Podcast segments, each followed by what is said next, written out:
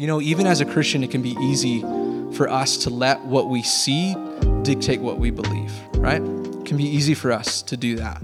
You know, we're such um, physical people that we're just like, uh, you know, we're like Thomas, right? We're like, I'm not going to believe unless I put my fingers in Jesus's holes in his hands and I touch his side where he got pierced. I'm not going to believe that he's alive. But the beautiful thing about Christ is that Christ welcomes doubt. Doubt should never push us away from. Doubt should never push us away from God.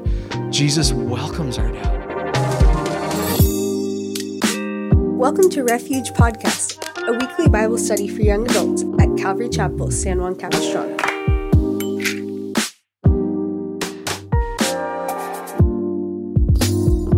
If you want to open your Bibles, we're going to be start off kickoff in 1 Corinthians chapter 12.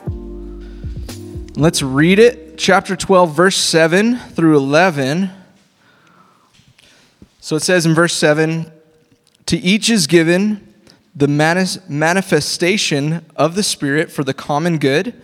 For to one is given through the Spirit the utterance of wisdom, to another the utterance of knowledge, according to the same Spirit, to another faith by the same Spirit, to another gifts of healing by the one Spirit, to another the working of miracles, to another prophecy, to another the ability to distinguish between spirits, to another various kinds of tongues and to another the interpretation of tongues. Verse 11 All these are empowered by one and the same Spirit who apportions to each one individually as he wills. Let's pray.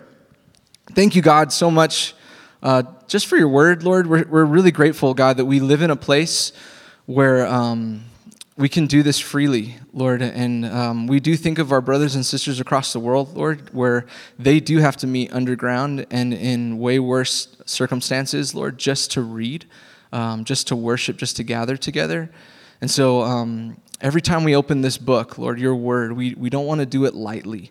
Lord, or carelessly, Father, and, and, and not realize the importance of this and, and how it is life. Lord, life is found in your word. We find Jesus in here, and he is life, Lord. And so we just pray that you would open it to us, to our hearts, um, that whatever is said tonight, that, that it would be glorifying and magnifying the name of Jesus and, and nothing else, God. And so we just want to commit it to you, open our hearts, we open our ears, our minds, and we just want you to speak to us, God. And so we pray this in Jesus' name. We all said, Amen. Well, if I haven't met you, my name is Zach. I'm one of the leaders here at, at Refuge Young Adults and, um, and get to serve here on staff at church. And um, but here at Refuge Young Adults, we like we've been talking about, we've been going through this really awesome series this on the gifts of the Holy Spirit and the person of the Holy Spirit, and it's been amazing. And hopefully, as we've been going through these, if you've missed any of them, like Billy was saying, catch it on the podcast, listen to it. I would really encourage that. It's really going to help you. But hopefully, as we've been going through these things, I hope there's two things that we've been kind of pulling from all of this. I hope number one, we've all been encouraged to live a life in greater surrender to the Holy Spirit. Like to recognize that the Holy Spirit wants to move in every aspect of our life and wants to gift us and wants us to use our gifts in every aspect of our life, not just when we're here at church, but even when we're at work or with our family members, when we're alone, that um, we want to be in greater surrender. And two, hopefully you've begun to recognize what you're gifted in. You've begun to recognize things, to see things that, like, oh, wow, I didn't, realize that I was naturally drawn to that, or I, I have a tendency to, to, to, to use that or to do that. So, hopefully, you've been able to recognize where you are gifted so that you can use that gift to build each other up. Because, like Paul says in like this whole chapter 12, as he gets into it, when he writes about these gifts, he wasn't writing these gifts, you know, wasn't listing them out so it could be like we said before, like some Enneagram test that you take and you're like, oh, this is what I am. I'm a this, wing, that, you know, like, oh, sweet. And finally I know. Like, he wasn't writing it out for that purpose. But if you read through, we won't read through this whole chapter, but if you read through this whole chapter, you see that the purpose of the gifts was that we need each other. Paul was listing these to point out the fact that we're all the body of Christ and, and he uses that example. He says, hey, the hand can't say, I don't need the head. And the eye can't say, I don't need the foot. And so it's, it's this realization that we all need each other. We all need each other. That not, no one Christian has all the gifts, okay? There's not like a super Christian out there that has all the gifts, all right? And all of us here, if you, if you follow Christ, all of us in here have at least a gift. So no one of us can do it all on our own. And the reason why God has gifted us this specific way is to keep us dependent upon each other. All right? The reason why he's not giving you everything is to keep us dependent on one another. It's like, so like, you're dependent on those who, when you need mercy, you're dependent on the person in the church who has the gift of mercy, who can counsel you, who can comfort you. When you need, you know, wisdom, you're dependent upon the person who has the gift of the word of wisdom to come and to uh, assist you when you need, you know, these certain things. And so it keeps us as the church of Christ to be dependent upon one another. And hopefully, as we study these, you know, the reason why we d- we're going through the study isn't just so you can sit down and you can watch all the really gifted people up here do their thing. And you're like, wow, I'm so entertained. This is amazing. That guy's so good at what he does. But the purpose of this is so we could jump in the game. Okay? God wants us to get in the field, He doesn't want you in the stands. If you're a Christian today, he wants you to jump into the game, okay? And so that's the purpose, and that's the reason why we've kind of slowed down and we've been looking at each of these individually and seeing where we can grow in these. Because in order for us to be us, the church, we need you to be you. We need you to be doing your part. You know, that sounds super like lame elementary, like you, you know, you know, like those little pep up speeches. But it's true. for us, for the church to, to work, we need you to use your gifts. We need every, it takes all of us together. And so today we get to talk about two more spiritual gifts. Andrew last week talked about the word of wisdom and the word of knowledge. And man, if you're going through something where you need wisdom or you need knowledge, go listen to that message. It was amazing. It was really awesome. Um, but today we're talking about the gift of distinguishing of spirits and the gift of faith. All right? So, pretty crazy. Let's get into it. Thanks, Andrew. He's not sick today, too, and he still asked me to teach, so thank you. Um, all right, gift of distinguishing of spirits. Check it out. Look, in, look right there in chapter 12. Look in verse 10, and we read there where that, that gift is listed. You can find it right there. But what in the world is the gift of distinguishing of spirits. You know, maybe your translation might read it discerning, um, but we know that that word there means to judge, to decide, or to pass judgment on. And I'll tell you one thing I'll tell you what this gift isn't, okay? What this gift isn't in our life. It's not the gift of you being really opinionated about something. All right? Like you're like, this is, oh, this is what I love and I can't, nothing else. Like it's not you, your, your opinion always being the right opinion. Like you have that gift of just always being right. Okay? Just get married and realize the fact that you are not always right. All right? Right, babe? I realize that about myself every day. Um, so it's not that gift of being really opinionated or it's not the gift of being overly critical about other people okay, where you're just completely critical about the way churches ran. You're like, ah, oh. or you're really critical of the style of worship, or maybe what people even wear to church. Oh my goodness, like that's not what the gift of distinguishing of spirits, okay? It's not just being a super critic, all right? That's just you being a prideful sinner who thinks they know everything. So, what is this gift? Well, the gift of distinguishing of spirits, I have the definition written for us up here, is the supernatural ability to evaluate the origin, authority, and application of a prophetic message. I want to stop right there and kind of explain that, okay? It's the gift that's given for when we talked about the gift of prophecy, we talked about that before. You know, let's say someone comes up to you and they're like, man, I really feel like the Lord's been giving me a word for you. You know, this is where it's good, and Paul even encourages us to, to weigh what is said by those who have the gift of prophecy. So if someone, maybe, if it's someone you know, usually you can be like, okay, yeah, I'll weigh it, I'll run it through scripture, I'll kind of, you know, pray, pray that God gives me a discerning heart about what you said. But if it's some random stranger who comes up to you and they're like, I have a word for you. And maybe girls, you're here, and, and, and the guy comes up to you and he's like, You're gonna be my wife. okay? uh, before they tell you, like, this is just a word of advice, and this is, Paul would agree with me on this. If a stranger comes up to you and is like, or someone is like, I have a word for you, be like, hold that word. Let me get two or three other people to hear this so we can weigh what's said. So we can, and then go ahead. Tell me what you're going to say. Tell me what you're going to say. And so this gift partly is being able to distinguish prophetic messages like that. Like to use it. Okay, is that to weigh that out, you know? But continuing on the, on the second half of this definition, which we'll kind of dive into a little bit more, more generally, this gift may be the ability to distinguish between demonic forces and the Holy Spirit, the work of the Holy Spirit in a person. All right? I really like the way that the New Living Translation puts this verse that we find this gift in, and I have it for you guys up here in the New Living Translation. It says, um, He gives someone else the ability to discern whether a message is from the Spirit of God or from another spirit. Now, maybe you came into Refuge and you're like, man, I was not expecting to be talking about demons and devil and like just this is going to be awesome.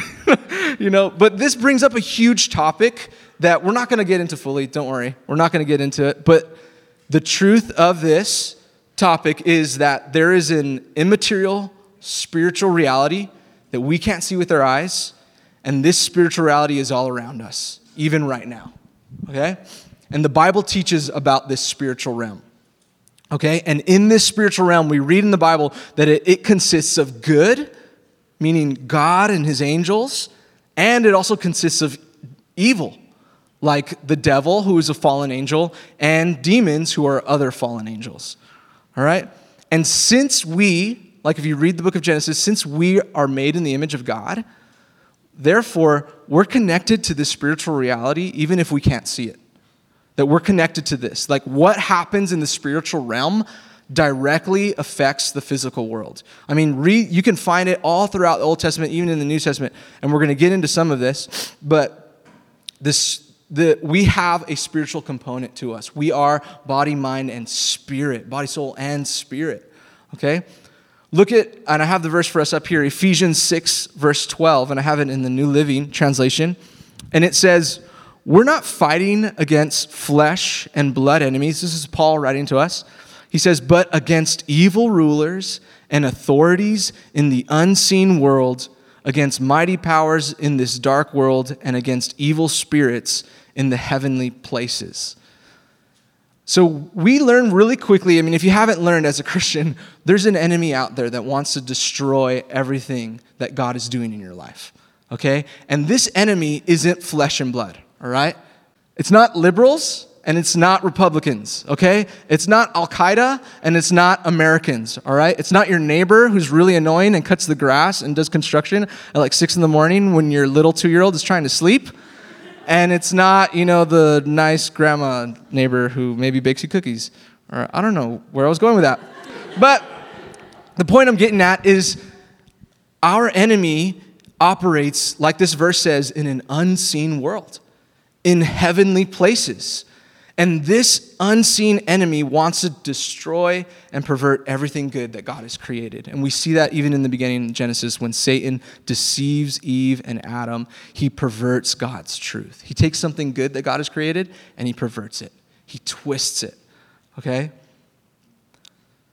So, how does all this spiritual realm stuff play into this gift? Zach, you might ask? Well, I'm really glad that you asked that question. You know all the right questions to ask. In Jesus' ministry, we see it in Matthew chapter 4, verse 24. Check out this verse that I have for you guys up here. Matthew 4, verse 24.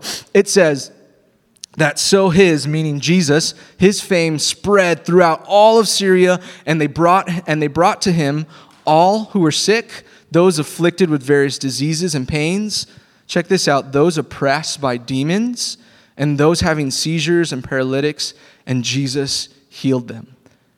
And so Jesus dealt with demonic activity.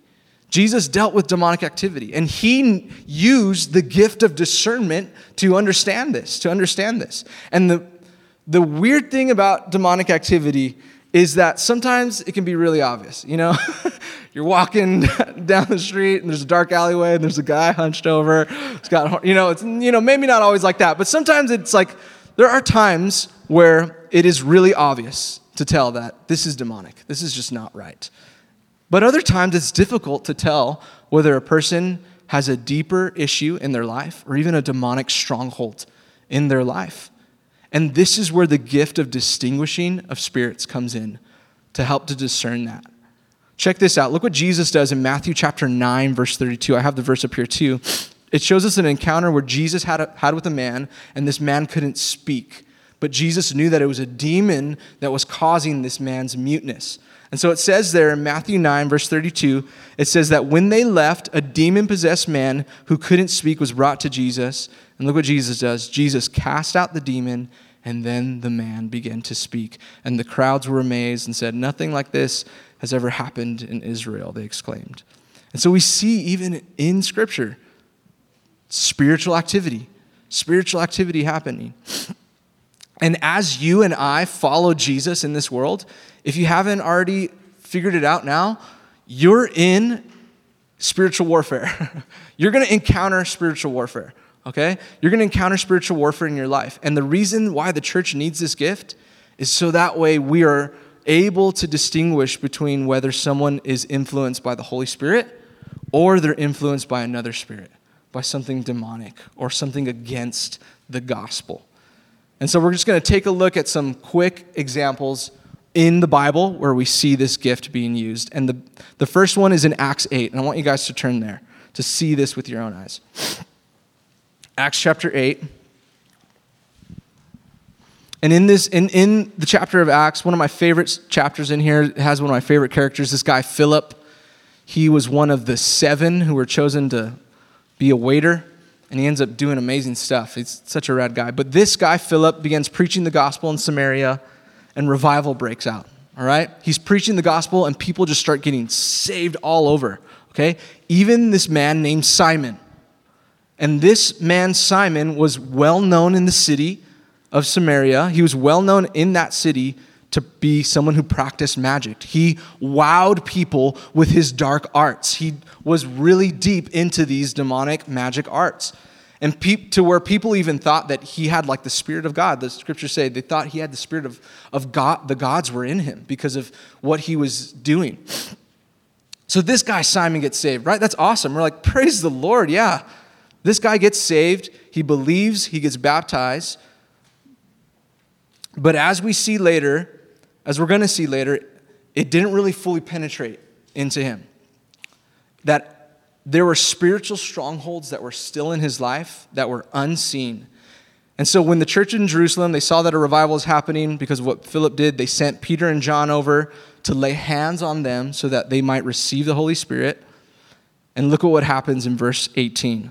Let's you guys can read along with me. In verse 18, chapter 8, it says, now, when Simon saw that the Spirit was given through the laying on of the apostles' hands, he offered them money, saying, Give me this power also, so that anyone on whom I lay hands may receive the Holy Spirit. But Peter said to him, May your silver perish with you, because you thought you could obtain the gift of God with money. You have neither part in this lot nor in this matter. Check this out, for your heart is not right before God.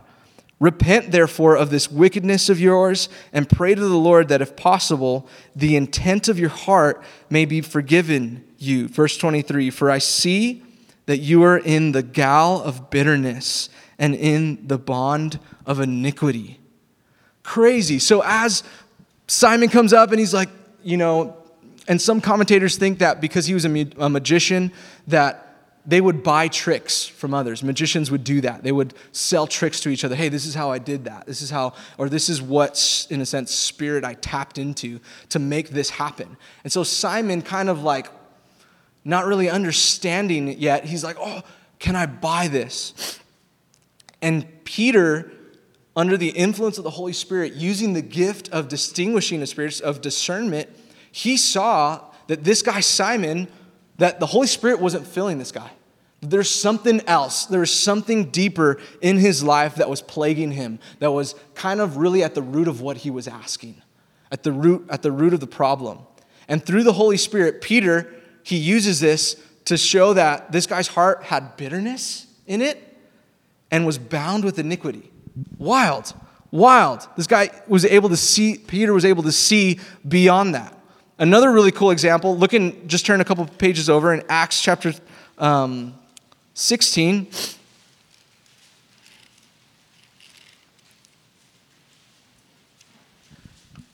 Acts chapter 16, in verse 16 through 18, just quick verses right here. This is Paul. He's, he's with um, Silas, and um, they're about to be thrown into prison because of preaching the gospel. And here in verse 16, it says that as we were going to the place of prayer, we were met by a slave girl who had a spirit of divination and brought her owners much gain by fortune telling.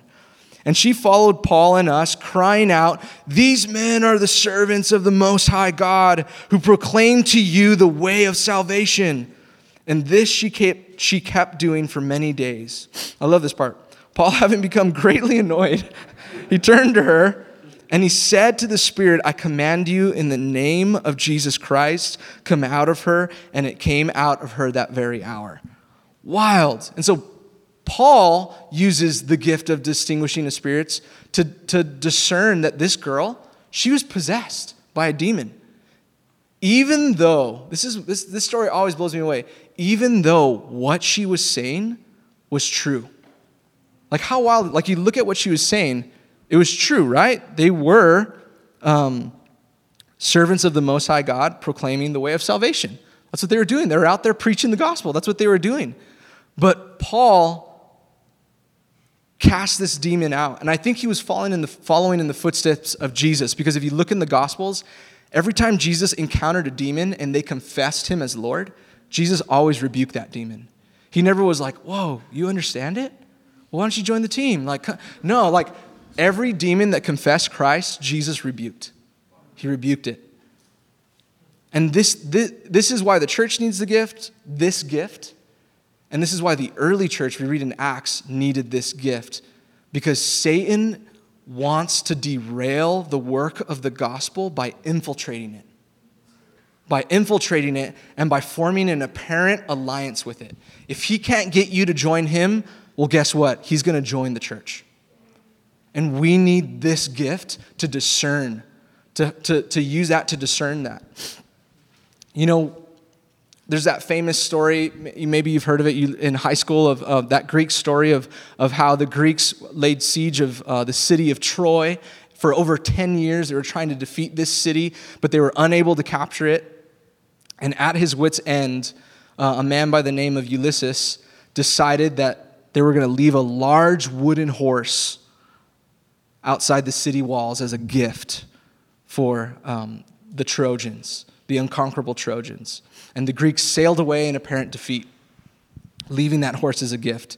And the curious and the proud Trojans, if you know the story, they felt confident enough to drag that gift, that wooden horse, into their walls, even though there was a priest in their city that said, and he's quoted for saying this, that I feared the Greeks even when they bring gifts. So he was even, there's even people that are saying, hey, be wary of this. I don't, I don't know if I trust this. But they still, they brought it in.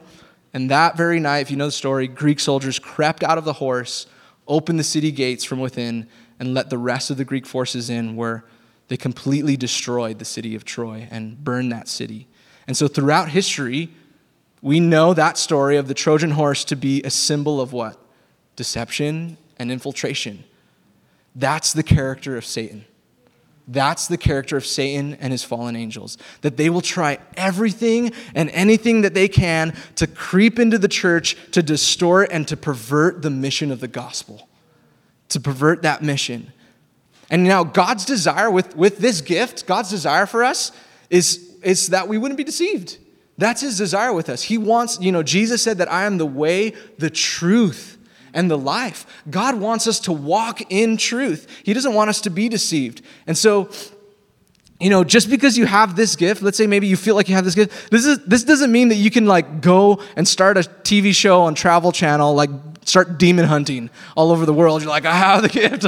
You're a demon. You're a demon. We're going into the world's most haunted places with the night camera locked in and like, we're going to catch demons. Like, that's not what this gift is. Like, so you could just, like, you're some, like, Rambo secret agent to go and hunt demons, all right? Nor does this gift mean that you know you should buy a vacant firehouse if it ever comes to sale and you end up becoming the next ghostbusters all right and you're just like yeah who are you going to call you know the church you know it's like ah you know that does that's not what the purpose of this gift is all right that's not what the pur- purpose of this gift is the purpose of this gift is is to protect the purity of the gospel to not distort it to not twist it. And if you read any amount of the New Testament, if you're, if you're a student of the Bible and you read any amount of the New Testament, you see in book after book, church leaders writing to the church saying, Beware of false prophets and apostles. Beware of those who are trying to deceive you, who are trying to twist the gospel. I mean, heck, look at the book of Galatians which is like seen as like the declaration of independence for us as Christians. That's what it's like. Paul's writing that like you have freedom. You're not under the law anymore. There's people that are trying to creep in and, and add the law to the gospel and say you're saved also if you keep these rules too. And Paul's like, that's demonic. That's not God. That's not truth. John would write to us in 1 John 4 1. I have this verse up here for you to read. He says, um, this is uh, the Apostle John. He would say, Beloved, do not believe every spirit. Check this out, but test the spirits to see whether they are from God. For many false prophets have gone out into the world. And even Paul wrote to the Corinthians um, about false, false apostles in his second letter. Look at what he says in 2 Corinthians 11, verse 3. He says, I'm afraid that as the serpent deceived Eve, by his cunning that your thoughts will be led astray from what? A sincere and pure devotion to Christ. That's what Satan's wanting to do. He's wanting to take away that sincere, that purity of devotion of the gospel to Jesus. And then even later in, in 2 Corinthians verse 13 and 15, Paul would say, check this out. He says, Such men are false, false apostles, deceitful workmen, disguising themselves as apostles of Christ, and no wonder for even Satan disguises himself as an angel of light. So it is no surprise if his servants also disguise themselves as servants of righteousness, and their end will, be, will correspond to their deeds. This is pretty wild, right? And I don't, I don't mean to teach this, you know, to freak you out, and you're like, you start looking at the people sitting next to you, and you're like, Zach, I'm sitting next to demons right now. I'm gonna need you to, you know, like, or it's not for you to like, okay, Zach, you know, we are talking about it before. Like, what do you do? Four headed demon comes up to you. What do you do? You use the gift of, you gift of discernment to know which head punch first, you know? And, you know, it's like, that's not, what that's not what this, I'm not trying to strike fear or try to strike confusion, confusion um, in you guys with this, but the point is, we all need supernatural discernment. You know, we can't believe, I think if there's anything these past couple of years have, have taught us, we can't believe everything we read online or see, and, you know, or see with our own eyes. We can't believe everything. We need spiritual, just, um, supernatural discernment. And you know what? Even on a, in our age, you know, being 20 somethings, even though I'm 30, being 20 somethings, we need this supernatural discernment in the people we hang out with who you date, the relationships you're seeking to pursue, choosing your friends. Man, we need this. You need this, you know? I mean, if you're trying to date someone that isn't a believer, I'm just going to say it right now. That God doesn't want you to do that. That's a sin. God doesn't want his spirit to be joined with idolatry, with those that aren't that aren't saved. You know, not that God doesn't love that person, doesn't want to see that person get saved, but we need discernment, you know, and sometimes it's a little bit harder. Sometimes you come to church and you're like, you know, you're praying like, Lord, you know. I remember when I first came here and I was like, God, I was single and I was like, I just want to meet someone. Like, Lord, please, you know, and you're like, you're praying, and maybe there's those weird people that kind of like creep into your DMs. They're like, ah, you know, you know, ah, I had a dream about you the other night, and the way you were just, you know, and you're like, you know, and some of us, the sad thing, you know, the truth of it, some of us, we're, we're starving for affection. We're like, let's hang out. Let's go hang out. Any affection, you know, and we have to be careful, guys. We have to be careful, okay? We have to use and ask God for this gift. God, give me discernment to know if is this you? Is this the Holy Spirit? Or is this something demonic seeking to, to draw me away?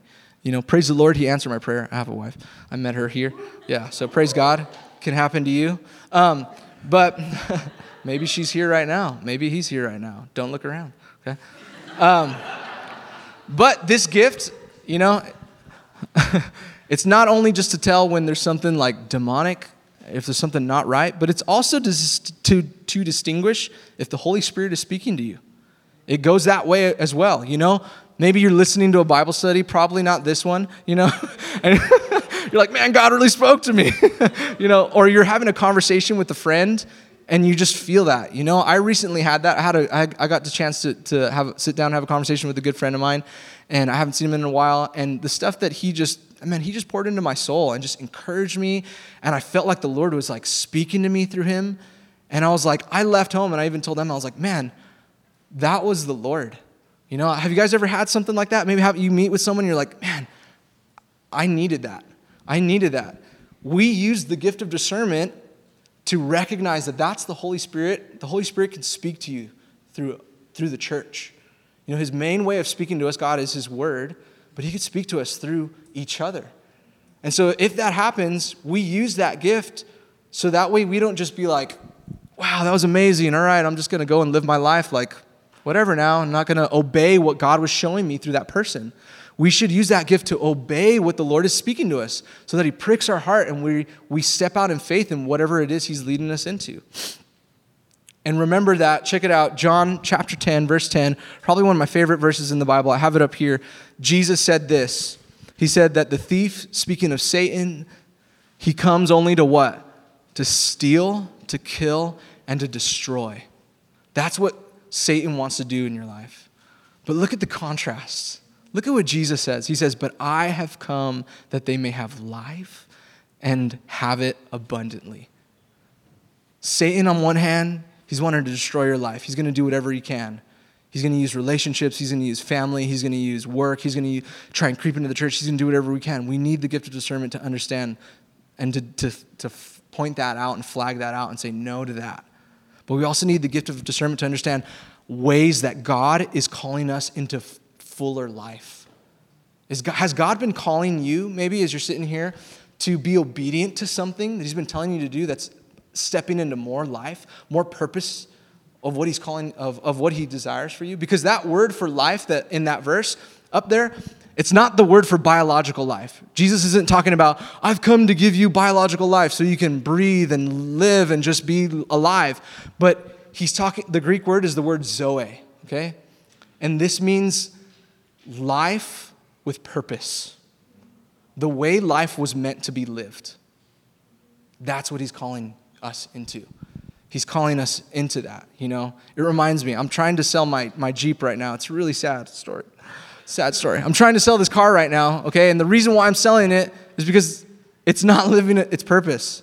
It's not, that's just a straight thing. I don't take it off roading. It's a mall crawler. It's just on the 5 freeway, losing its tread on its awesome tires that it has and stuff. And it's like that machine was meant to have dirt under its wheels and be crawling over rocks. And if you've gone off roading, you know the addiction. You know what it's like. Like that's what that thing was meant for, okay? since I had a kid, the past couple years, it's not been doing that. I think I think I got I had to cha- I had to buy new tires because the tires were bald from me driving to work. You know how depressing that is, having a, an American-made Jeep that is just. So I'm having sell. But that, but what I'm getting at is that's what that Jeep was made to do. We were meant for something else. Our life has purpose. God has purpose for your life, and it's only found in a relationship with Him. Are you asking Him, What is it, Lord? What are you leading me into? And are you obeying and stepping into that? Gift of discernment. There it is. Do I still have you guys? All right, last one gift of faith. We're going to keep going. So, gift of faith this one is a lot easier to talk about, and it's found in chapter 12. I love you, Andrew. I feel like you just do this for your amusement right here. This one is also found, we found it in 1 Corinthians 12. And when you read this gift, the gift of faith, it can almost sound a little elementary, right? Like, it's too simple. Like, the gift of faith? What? You know, compared to these other gifts, like the gift of tongues, if you listen to that one, you probably are like, what? You know? But let's not let the simplicity of this gift cause us to miss the miraculous ways that God wants to use it in our life, all right? So let's come at this with a fresh perspective. All right, so let me tell you what this gift is. Well, we know in the Bible, faith means what? Anyone? To trust, to have trust, right? To depend on, to rely on, to have a reliance. That's what faith means. When you, you know, you, we all have faith. You know, that's what, that's what that faith means. But this gift of faith is different than just ordinary Christian faith. Okay? While we all use and we exercise faith every day, this gift of faith is exactly that. It's a gift, it's something different. And not every Christian has this gift. So here's the definition for you. I, I threw it up here too, for, so you guys could read it. The gift of faith is given and it's appointed by God for situations of the impossible. This faith is not the faith granted to all Christians, but a kind of faith in an almighty and sovereign God that specifically believes that God is capable of intervening in the most dramatic or supernatural or even more subtle and mundane ways. Man, that's what the gift of faith is. And so, if you ever meet somebody that has this gift, a Christian that has this gift, they're probably going to seem like insane optimists, okay? That's probably what they seem like if you if you've met someone like this. Like they deserve their own PBS show that comes right after Mr. Rogers' Neighborhood. Okay? You're like, wow, you deserve your own TV show because you are just insanely optimistic all the time. they and the reason why is because they believe beyond the visible circumstances in front of them. You know, we've all faced it. We've, you know, we've all in here faced it, circumstances that seem over our heads. We've been like, I don't know what to do. I don't know how any good is going to come out of this. The gift of faith comes in and sees beyond that in, in the face of, it rises up in the face of impossibility. You know, and people with this gift, man, they're awesome. We should want to be around them.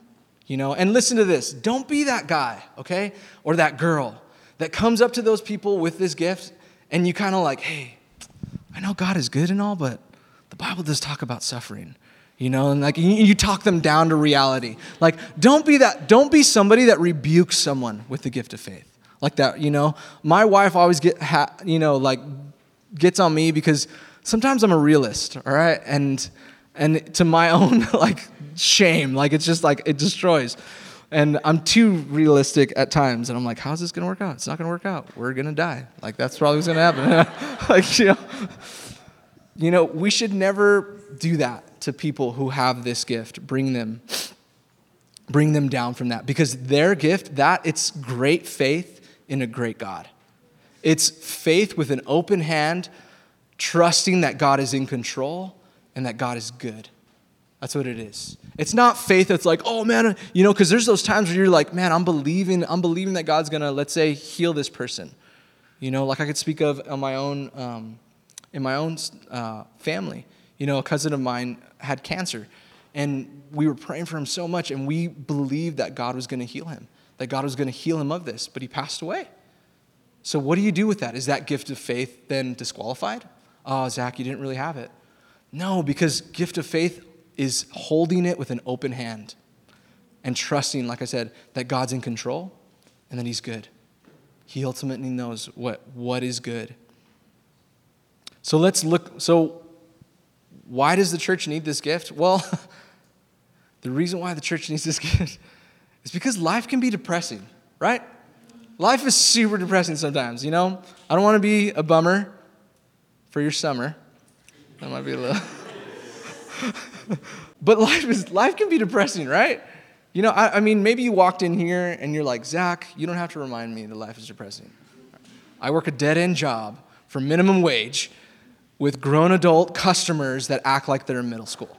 Like, you know, and, and like, life is depressing. I do this Monday through Friday, you know, full time.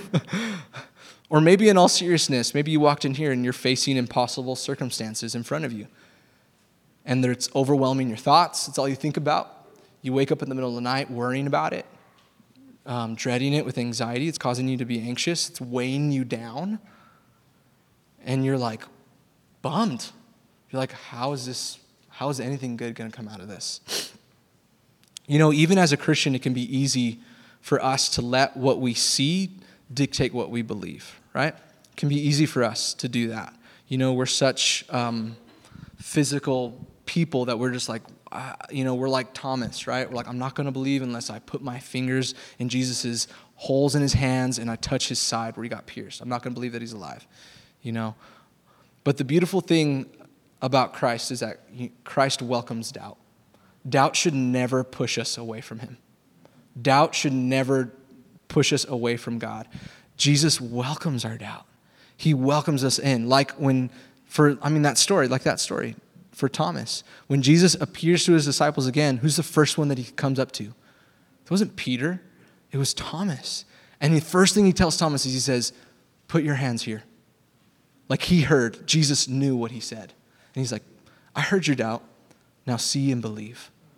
Jesus welcomes our doubt. So never let your doubt, if you're ever doubting maybe even just your faith or just your circumstances, never let that draw you away from God. Rather, let it draw you closer to Him so that you might see and that you might believe. But the gift of faith comes in in those instances of impossibility, the situations you might find yourself in. And though it might see impossibility, Rather, it lets the glory, the beauty, and the goodness of God eclipse it all. Eclipse it all. And really, the Bible has so many stories. I was trying to write down stories on this, and I like was I was like, I, I'm gonna kill you guys by telling all these stories. But I want to look at just a couple of these before we close. And in the Old Testament, I want you guys to turn here. Turn to 1 Kings chapter 18. It's in the Old Testament, 1 Kings. It's before 2 Kings.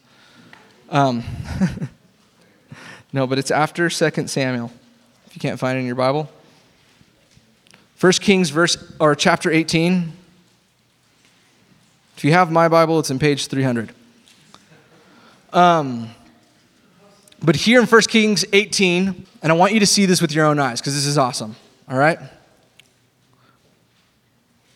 What's happening here in chapter 18, sorry, in um, 1 Kings chapter 18 there's an evil king, Ahab and um, Jezebel, and they're basically their purpose is to destroy every God believing, God fearing prophet and, and worship idols and draw the nation of Israel into like gnarly idolatry. Okay, like wicked, some of the most wicked idolatry you'll ever read. You'll find from these reigning, um, this reigning king here, King Ahab, and um, and so, what Elijah does is he kind of calls all the nation of Israel, and they're following after these idols, and he calls all the nation of Israel together, and he calls all of the prophets of Baal, which was a false god that they worshiped.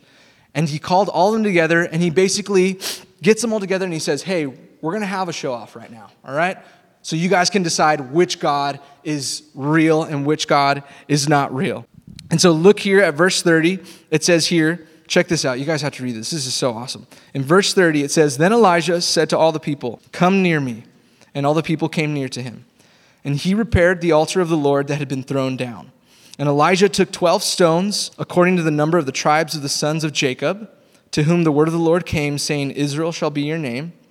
And with those stones he built an altar in the name of the Lord. And he made a trench about that altar, as great as it would contain two seahs of seed. That's a lot in other words. Before I keep going, okay, so he's building this altar, all right? And so he says, all right, guys, whichever God answers by fire is the real God, okay? What he does, and I, I, forgot to read it before, but what he does is he tells the prophets of Baal, he tells them, all right, you guys are gonna get your shot. Call down fire from heaven. And so they begin to do their thing and they do their chants and they're doing all this crazy stuff and like nothing's happening. It's quiet. And like Elijah is a savage, okay? Because he mocks them. He's like, maybe your God is busy. Maybe he's on a journey. And he says, maybe he's relieving himself, like in the bathroom. That's basically what he says. Maybe he's taking a bathroom break. He can't hear you right now. And so he straight up like mocks these guys. They're doing everything they can. They're cutting themselves where blood is falling out to try and call out to their false God to bring fire down and consume this, this sacrifice on the altar. Nothing happens all right? So this is where Elijah's like, all right. He's like, watch this. He builds this altar. Let's pick it back up in verse 30, um, verse 32. And with the stones, he built the altar in the name of the Lord. And check out what he does. He makes a trench around the altar as great as that would contain two seahs of seed. That's a lot of space, in other words. And he puts wood in order, cut the bull in pieces, laid it on the wood, and he said, Check this out. Fill four jars with water and pour it on the burnt offering of the wood. You might be thinking, what? Water's not supposed to go on the altar. We're supposed to call down fire, not water.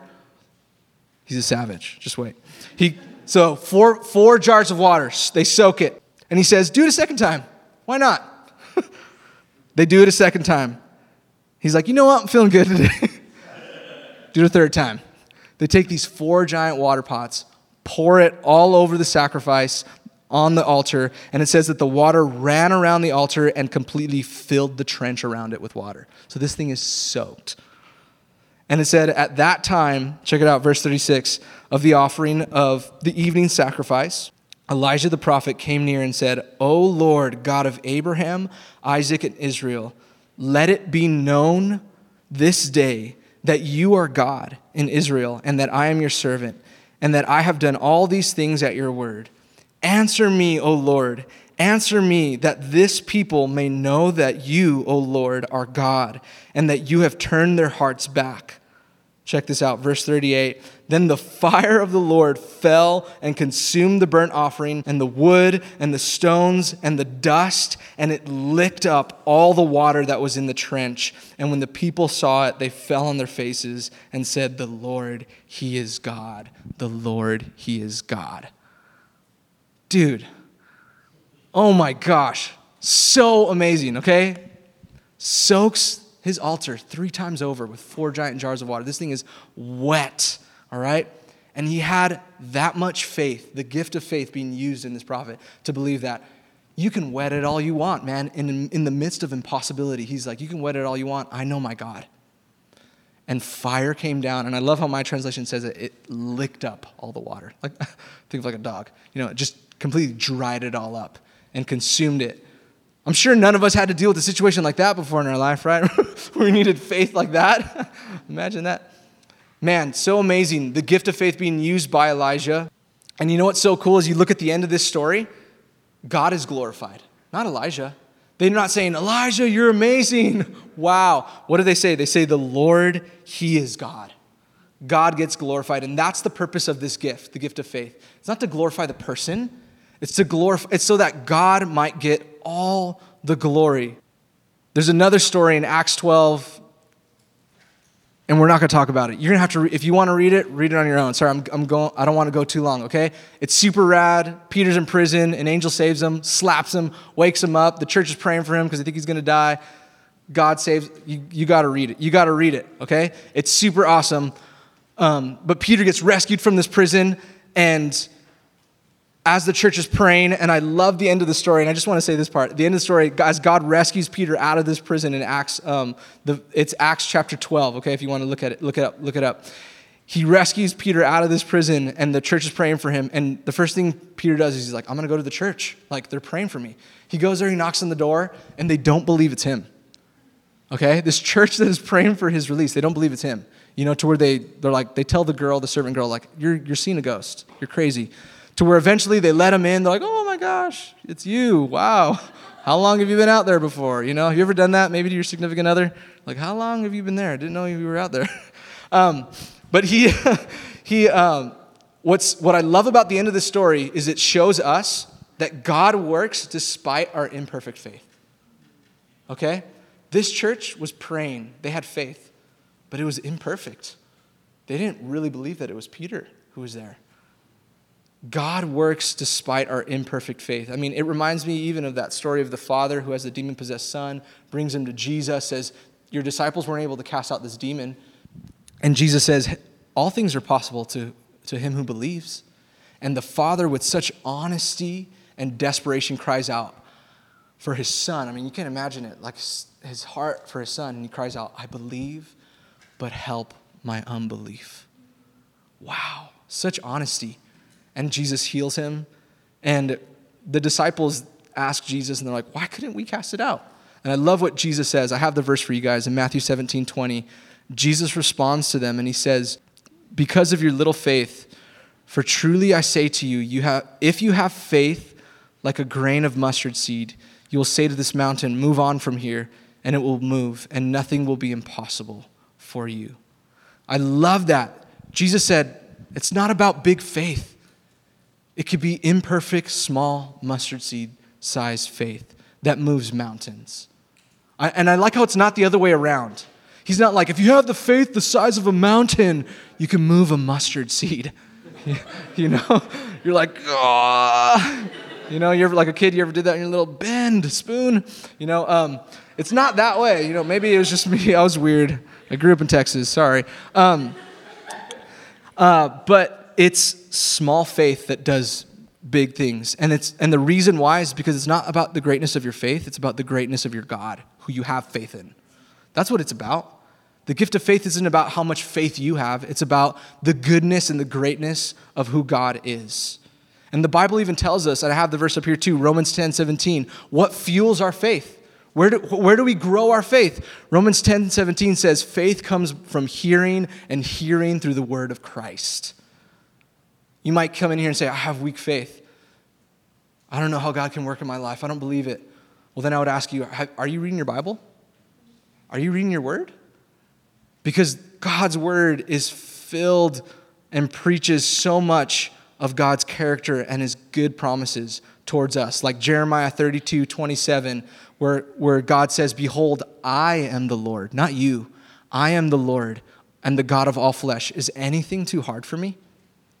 Or like Luke 18 27, where Jesus said, um, What is impossible with man is possible with God. Nothing is too hard or difficult for God. Period. And so, what are you facing tonight? What impossible thing might you, might you have brought in tonight? And you're like, man, I don't know how God's going to work this out in the future. I don't know how this is going to happen. I don't know how God's going to work this out for good. I can't see past the mountain in front of me.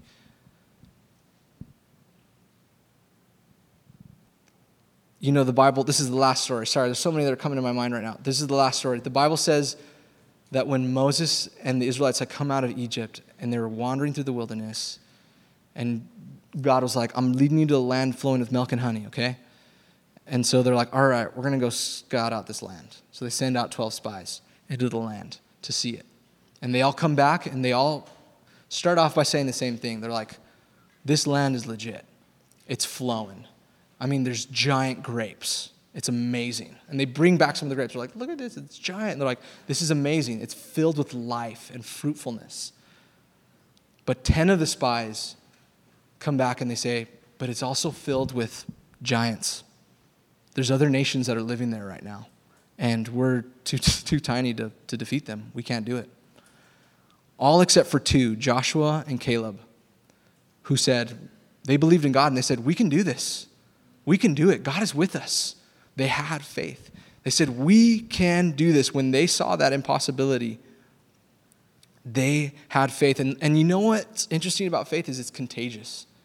It rubs off on, on others if you surround yourself with people that have that are filled with this it, it, rubs off on others.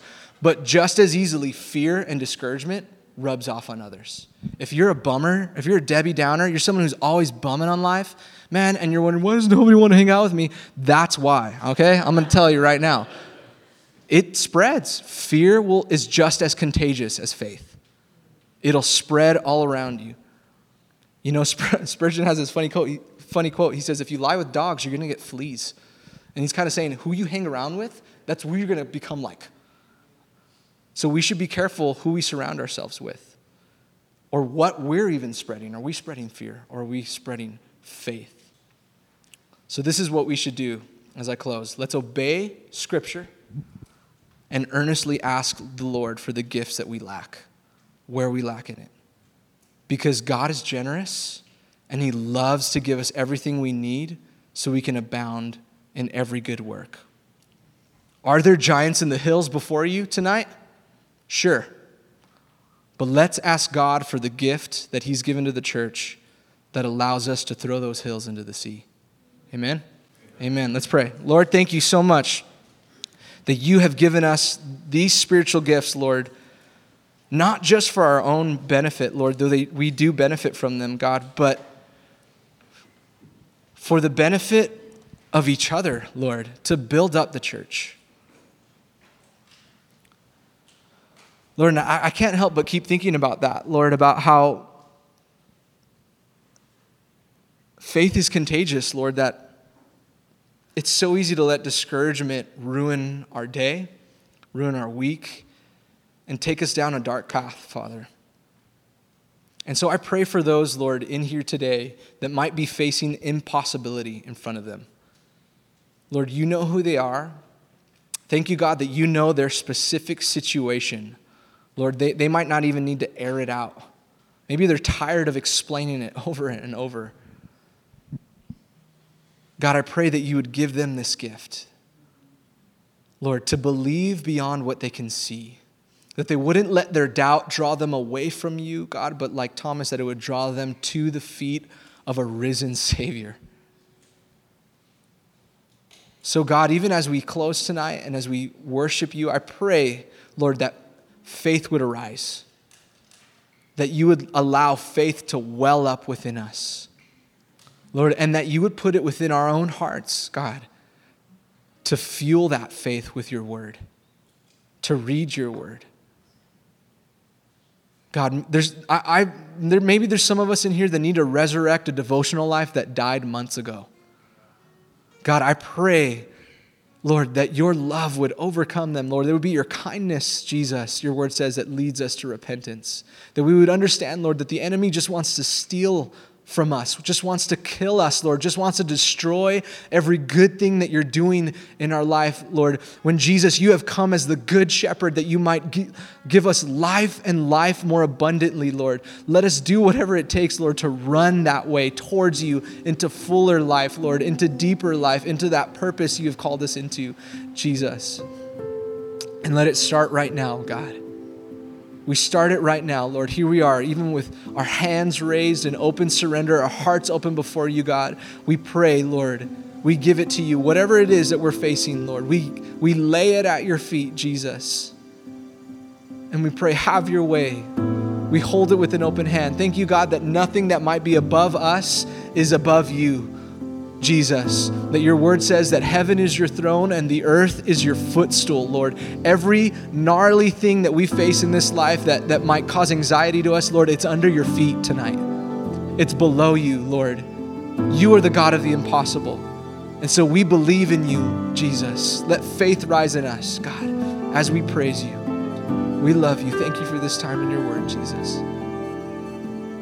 Be magnified in us, God, and in the church. We pray in your name.